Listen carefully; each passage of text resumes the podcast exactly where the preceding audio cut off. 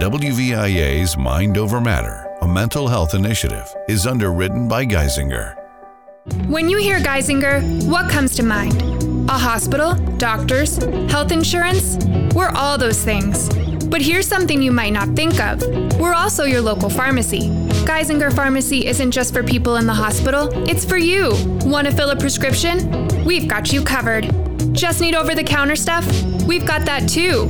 And Geisinger Pharmacy is run by your friends and neighbors. We're your local healthcare system and your local pharmacy.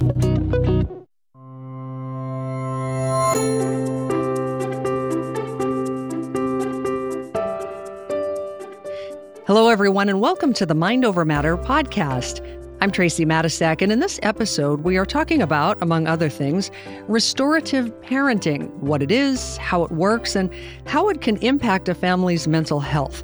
Our guest is Tia Dreckman, a K 12 professional school counselor with 21 years of experience in public education. She's a nationally certified counselor with expertise in suicide prevention and trauma informed care. Ms. Dreckman is an advocate for students and has devoted much of her career to students in the middle grades. Tia Dreckman, welcome to the Mind Over Matter podcast. Thanks for having me, Tracy. So, what is restorative parenting or restorative care, and and where did that idea come from? Yeah. So, restorative parenting, or um, kind of as it was originally thought about, is really that idea of restorative practices. When I was looking at some things, you know, it actually was built out of our criminal justice system and the idea of bringing together um, offenders and victims and kind of helping them to uh, create um, a space to have a conversation about a conflict or uh, an issue. And so, what we have done in the field of education, and now, you know, uh, that has spilled over, we've realized that it has spilled over into all aspects of our lives, is recognizing that conflict is a natural part of life, of things um, of, of every day that conflicts happen, whether they are internal conflicts or external conflicts with other people.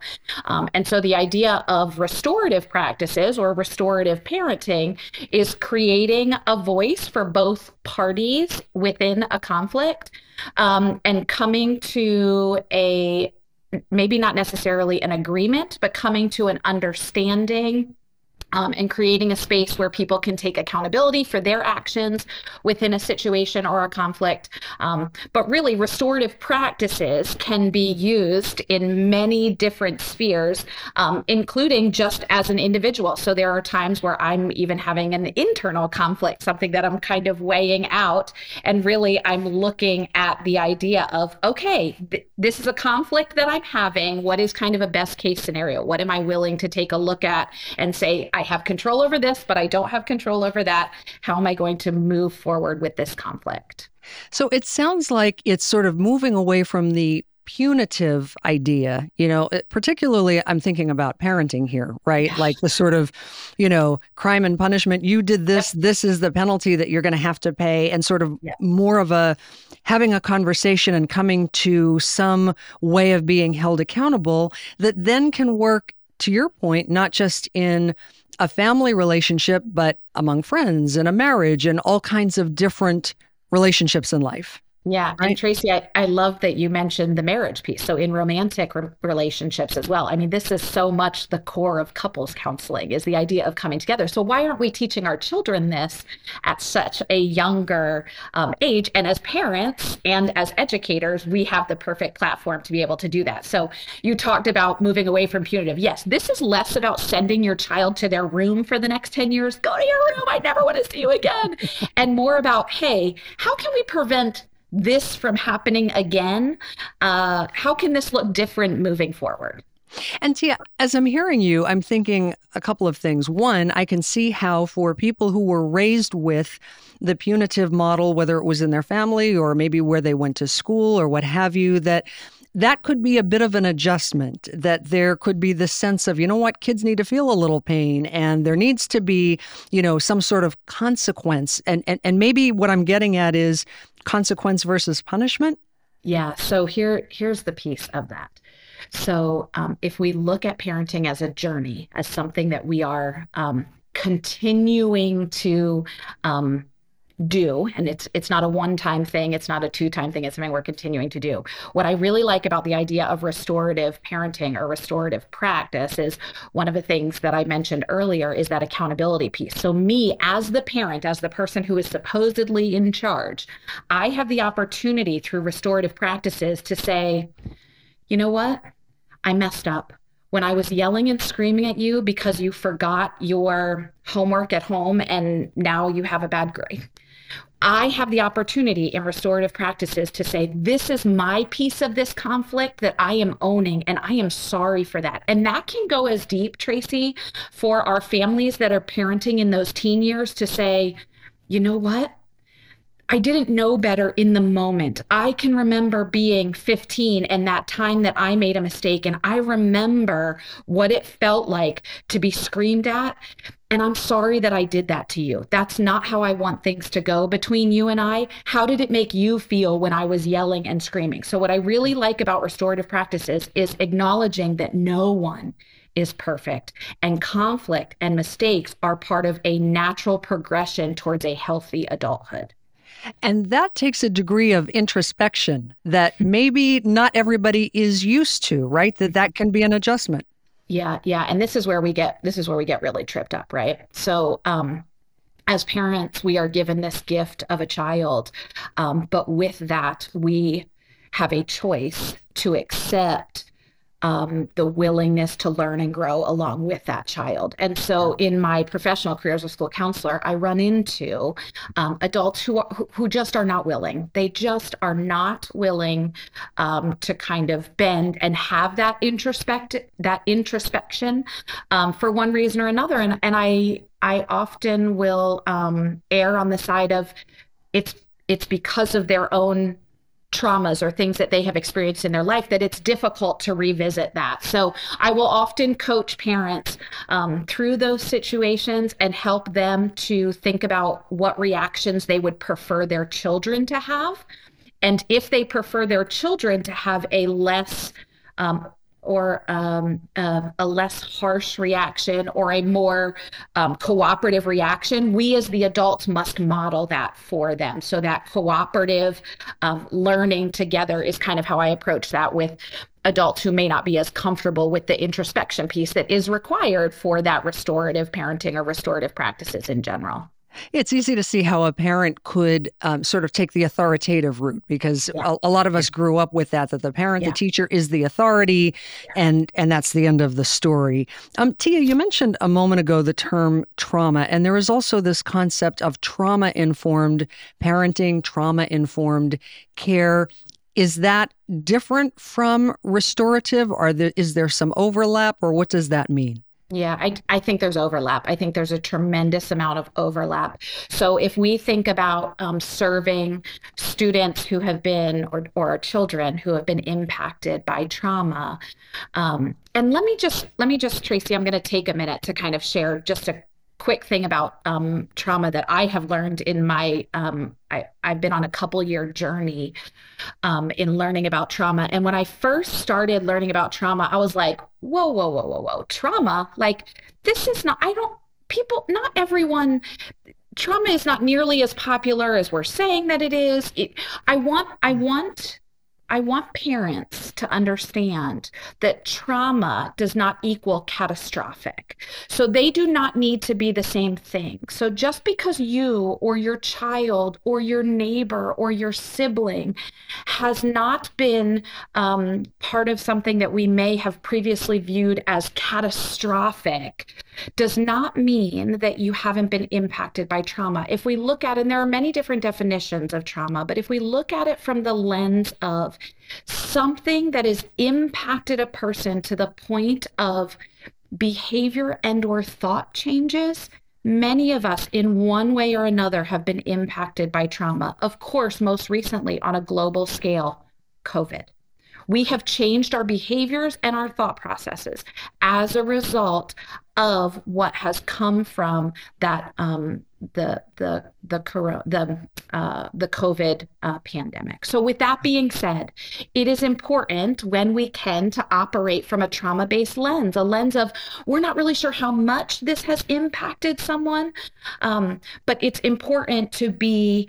Um, caring and understanding and to try to listen all of those pieces trauma informed care uh, can can be synonymous with in in my opinion good parenting thoughtful educating and really just being a good human. Yeah. I would think too that trauma informed parenting in particular I could see that especially being necessary with adoptive kids, with foster oh, kids, for example, who may have experienced a lot of stuff before they get to you. Yeah, yeah, absolutely. Absolutely. I don't have personal experience in that field. However, um, families that I have worked with, that I have had the absolute pleasure of working with, uh, colleagues um, who have had that experience, absolutely have shared how important it is to have an understanding. This is going to sound interesting to have an understanding of the unknown essentially appreciating that everyone we come in contact with particularly students and children, have things going on that are unknown to us and appreciating how that may impact their behavior. Yeah. Speaking of behavior, how does trauma manifest itself in children? What are some of the ways and and how do we distinguish that from what might might look to us like just plain old bad behavior? Misbehavior. Yes, yeah. misbehavior. Well, here's the important thing to remember. Um, everything is communication, including behavior. So when someone is behaving in a certain way, uh, what I often say to parents, what I often have to say to myself. So when I have uh, my own child or an, another a student of mine that is behaving in a certain way, and I just want to say, "Why are you doing this? What What is your problem?" Instead, what I need to tell myself, the self talk that I have in those stressful parenting situations, because behavior is communication, is what are you trying to tell me? What are you trying to tell me through your behavior? So, that behavior may be um, lots of tears and crying. That behavior may be um, very um, introverted and not talking and shut down. That behavior in some situations may become physical, you know, where we are destroying property or even harm to self. And really, if we are looking at it from the side of what are you trying to tell me? What message are you trying to purvey to me right now through your behavior? You're much more likely to get your brain to a place of that restorative versus that punitive side of things. So instead of um, what is wrong with you, it it more so needs to be what has happened to you. What are you trying to tell me? I think about that oftentimes when I see students in the morning. Um, because they come, you know, first thing in the morning off the bus or, you know, they walk to school or whatever. And I, I watch students in the morning and I see how um, behaviors and attitudes and moods fluctuate. So I really try to say my, my self talk is oftentimes, oh, I wonder what happened this morning. I wonder how this morning went for this student. So even um, when we're thinking about our own children, think about this our teens when they come home from school. How often do we see changes in mood and attitude when our child comes home from school? One thing that I say to parents in parenting through the teen years is stop taking it so personal. It's really not about you as the parent, it's about your teen and how they are experiencing life. So if my child comes through the door and she's, you know, happy and excited to see me and very talkative, and let's be honest, those are not the majority of the days, but I know that something, something must have gone really well for her, and I need to monopolize on those times. But those other times when she comes through the door and she's slamming the door and throwing the backpack and all that stuff instead of my my initial reaction which goes back to those um, you know tracy we talked about how we've all been you know maybe parented in different ways. So for some people when they see those behaviors it's how many times do i have to tell you to not slam the door and don't throw your backpack? Ooh timeout that behavior of slamming the door and throwing the backpack that's communication. So what is your child trying to tell you about their day without actually verbalizing it. Yeah. So let's take that a step further then, Tia, and say that now we know why our child is acting out. And let's say you've got a child who's being bullied either at school or on social media. Um, just give us an example of how, as a parent, um, you might handle that in a restorative, trauma informed kind of way. Yeah. So um, when we have a student that's struggling, um, the the restorative piece, restorative and relate kind of go hand in hand. And then this also goes to that the trauma informed practices. We know from trauma informed practices that before we can kind of make any sort of headway with our children or or with um, someone who has experienced something difficult, so whether it's a bullying situation, whether it's just a bad day at school, we must first help that child to regulate. So when they're throwing their backpack and doing all of those things, in that case, that may be a situation of just some distance, right? In order to help this child to come down from a heightened state when they're upset, upset. Oftentimes in teen parenting in particular, space is key um, to give to give that student or to give your child some space. The next thing is relate is to come to that child and say, Ooh, something just seems a little bit off today. Can you tell me more? Um, relating to how the student, acknowledging how they're feeling instead of acknowledging the behavior, instead of acknowledging the bad behavior, acknowledge what we know as far as what is being communicated. When you threw your backpack and slammed the door, it seemed to me like you were really angry and upset. What do you think?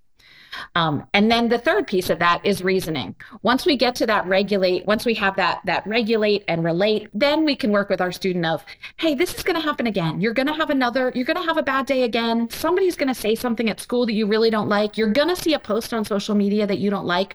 When this happens next time, anything we could do differently? That is restorative parenting. Yeah. The idea of let's get to a place where we can both communicate, right? Sometimes as the parents, we're heightened, we're angry and upset. You just threw your backpack into that wall that I just painted. Like, I'm mad about this. That's not the time to address misbehavior. Okay. Um, once we get to a state where we are both kind of uh, regulated, is what we call it when we think about brain states. Then relate, coming together as a parent and child. Hey, I love you. And you seem really upset. What do you think? Can you tell me more? Are you in a place where we can talk about this? And then reason moving forward. This is going to happen again. Difficult situations happen. Um, what can we do differently next time? Yeah, whole different model, I think, than many people are used to, but really, really helpful. We have so much more to talk about as we're having this conversation about restorative parenting, trauma informed care, and how that ultimately helps the mental health of ourselves and our families. We're talking with Tia Dreckman. Going to take a short break, and we'll be back right after this. WVIA presents a Mind Over Matter Minute. Hi, I'm Dr. Sam Faulkner from Geisinger. Mindfulness is a type of meditation focusing on being aware of what you're sensing and feeling in the moment to help relax your body and mind and reduce stress.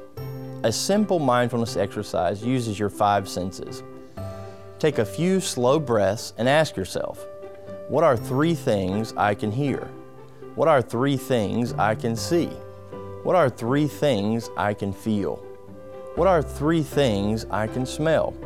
What are three things I can taste? Think of these answers slowly, one sense at a time. It doesn't take long, so anyone can make time for this exercise. For more, visit WVIA.org forward slash Mind Over Matter or dial 211 to speak with someone who can help. Mind Over Matter is presented by WVIA in partnership with Geisinger. You're listening to the Mind Over Matter podcast. I'm Tracy Matisak, and our guest is Tia Dreckman. She's a K through 12 professional school counselor. She's got lots of experience in public education. Uh, she is also a nationally certified counselor with ex- expertise in suicide prevention and trauma informed care. We're talking about restorative parenting, about trauma informed care, and how that can help the mental health of ourselves and our families. And Tia, we've um, we've covered a lot of ground here, but I would love to hear a little bit more about how you, as a school counselor, use trauma informed care, restorative care when you are dealing with the students who show up in your office. Yeah.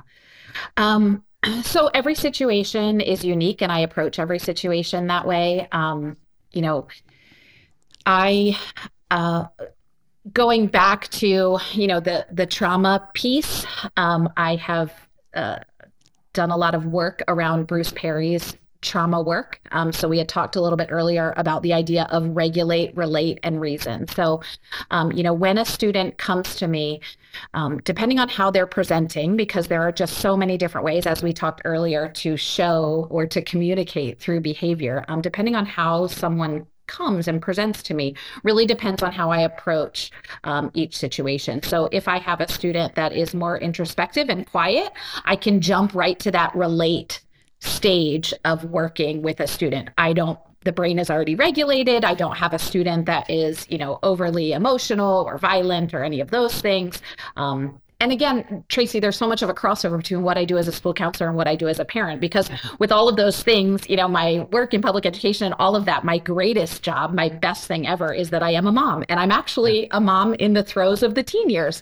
So, so much of what I do, um, and my own mother has reminded me of this, is I'm very fortunate as a parent because I spend all day long studying what it's like to raise children. So, um, for for better or for worse, I do have I, I do spend quite a bit of time uh, parenting, whether it's my own or my incredible, incredible, amazing uh, middle school students. So with that being said, I approach every situation different. Um, but what I ask of parents, coaches, mentors um, is that you keep the idea in mind of it is so important, particularly in the teen years, that relationship, the relate piece. You are going to I don't want to say you're not going to get anywhere, but the your ability to positively impact a child is going to be greatly increased commensurate with your willingness to relate to them. So what I mean by that is sometimes you have to talk about things you don't really have any interest in talking about if I could list, and I can't for a specific reason, but if I could list the name of all of the TikTokers and YouTubers that I have to pretend to absolutely love and want to hear more about, we would be here all day. Now, the reason I can't list all of those is my brain, what we are able to do as adults is listen actively with a child, but ultimately I'm not, I'm not putting that in my long-term memory, right? But I spend lots of time talking about topics that maybe necessarily in my everyday life I don't love, but I know that my students do and my child does. And it's something that's important to them. So if we think back even um, to uh, gaming is one example. I am not a gamer. I, I, it, it's just not something. I'm a, I'm a peoply kind of in-person person. Gaming is not my thing. But if you ask my students that I work with, I absolutely love the video game Among Us. And it is something that I am able to do with my students. I meet them where they're at, right? So this is a game that they enjoy playing. It can be safe. Um, it can be something that we can enjoy together. And so, yep, Miss Dreckman says, pull out your devices. We're going to load a game of Among Us. And all of a sudden, I'm the hero. When all I've done is I have related to my teens. I have showed them that their interests are important to me and therefore they are important. Mm. Um, so I, when I'm approaching all students, um, when I'm with my own amazing, amazing kiddo, the biggest thing is that that relationship piece and doing what you can to relate. Um, that's how you're going to see the most positive outcomes. Yeah. So Tia, we've talked about, you know, the idea of regulating, right? Like kind of calming the situation down yeah. and de-escalating. Yeah. We've talked a great deal about relating. I want to talk about the reasoning piece of this as well because I can imagine a parent listening to this and saying, okay, accountability is one thing, but are you saying that there aren't consequences, you know, when a child acts out, when they misbehave? Um, where do consequences come into play here? Because we've talked about, you know, moving away from a punitive model. So where do consequences fit into all of this? Yeah, fair, very fair. I'm not one that's like, there are no consequences. No, because the world has lots of consequences, right?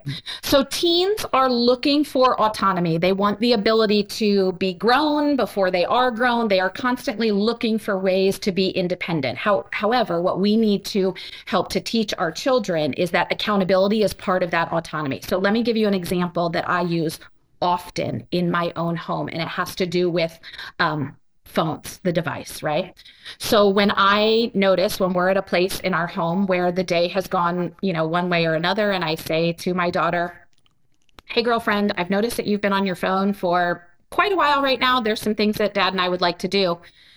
the next question out of my mouth creates an ability for our daughter to have some control to work towards that autonomy and the next question out of my mind my the next question or the question that i pose to my child is how much more time do you need on your phone to feel like you're at a place where you can come and do xyz with us as a family so so posing to our child when they are in a situation or they have gotten themselves into a situation that is uncomfortable.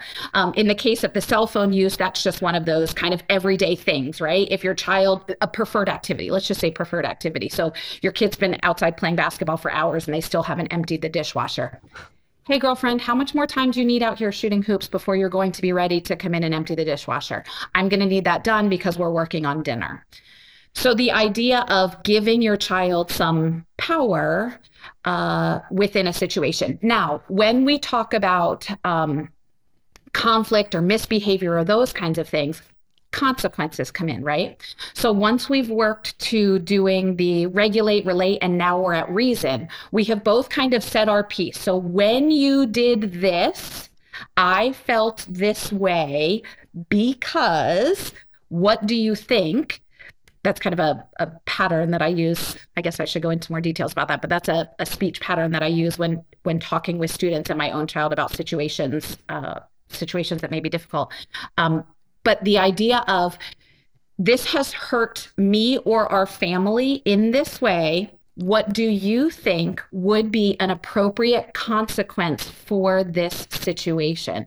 Involving your child in the consequence is key to compliance. So if you're just going to throw out there, that's it, you've lost your phone for the next two weeks, there's going to be a lot of tension there versus hey this situation was really difficult on your father and your father and i. We have agreed together you and i that a consequence needs to be put in place. What do you think would be an appropriate consequence for this it's difficult because it's a pattern of communication. It's a pattern of um, parenting that you do have to build up to because your child, the first time you throw this out, is going to be very confused. Like, wait, you want me to punish myself? No, no, no, no, no. I want to know what your thoughts, feelings, and opinions are on what an appropriate consequence would be, because that is part of taking accountability for this situation. Mm. Yeah. And I think that that would be something that you know, at first at least, would confuse a child and would take some adjustment on the part of a parent, right, to begin to think in that way. And then I guess from that point, you kind of do you negotiate the outcome and then sort of figure out, okay, what seems like an appropriate way to handle this? Yeah. So I've had this exact conversation with my daughter uh, as well, where she'll, she's, and she knows this, right? She's used to this. This is how mom and dad parent, whatever. So she'll throw out like what the consequence should be. And she's like, mm, I think the consequence should be I can't come out of my room tomorrow morning until 10 a.m. or something. You know, she gets to sleep in extra long or something. that is the place for negotiation where then I'm like, yeah, I don't think so. How about you the next time you get invited somewhere, you're going to stay home with us instead? Or and and we do. We have to be open to um, negotiation. And again, remember, our ultimate goal as parents is to raise good humans. Right? Good humans can take conflict and negotiate through it in order to come to an agreement that works for all parties. So when we're doing this, um, and I'll have parents that say, like, I'm not giving in, I'm not doing that. It's not giving in, it's giving out. It's giving love out. It's giving appreciation out to say, hey, you acknowledge that you made a bad choice. I'm willing to now acknowledge that you have a say in what your consequence is. I think it's really important to keep that in mind. Yeah. Finally, Tia, um, just sort of as we look at this idea as a whole, this restorative care, restorative parenting, ultimately, how do you think that that helps or impacts the mental health of a family when you engage in that particular type of relating to one another? Yeah. So, so Maslow's hierarchy of needs, the idea of love and belonging, this is all about love and belonging. When we um, parent, when we educate from a restorative, from a trauma lens, we are creating love and belonging. And that is so much what our teens are looking for belonging being key, right? If they don't feel as though they belong in a family setting, they're going to find that elsewhere with their peers or within the community. Um, love and belonging is absolute key to building healthy humans and parenting from a restorative mindset, from a trauma lens, creates an environment where a child feels as though they belong, where they feel as though they're heard, uh, they're appreciated, they're loved, they're important. Um, but it does take a little bit of work on our side as parents. Sometimes as much as we we maybe don't want to um, we need to do that give in and remember that it's more giving out. We are giving we are giving that love. We are showing our child respect. Therefore we are building that love and belonging which is the absolute um, uh, stepping stone to healthy adulthood. Yeah well, Tia Dreckman is a K through 12 professional school counselor. She's got many years of experience in public education, and she also has expertise in suicide prevention and trauma informed care. Tia, thank you so much for taking time to talk with us about this and helping us to maybe think about parenting and relating in a different way than we're used to. Thank you, Tracy. I appreciate the time. Yeah.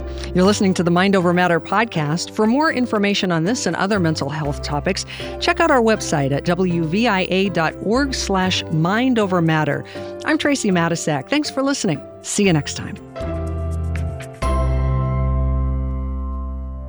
WVIA's Mind Over Matter, a mental health initiative, is underwritten by Geisinger. When you hear Geisinger, what comes to mind? A hospital, doctors, health insurance? We're all those things. But here's something you might not think of. We're also your local pharmacy. Geisinger Pharmacy isn't just for people in the hospital, it's for you. Want to fill a prescription? We've got you covered. Just need over the counter stuff? We've got that too. And Geisinger Pharmacy is run by your friends and neighbors.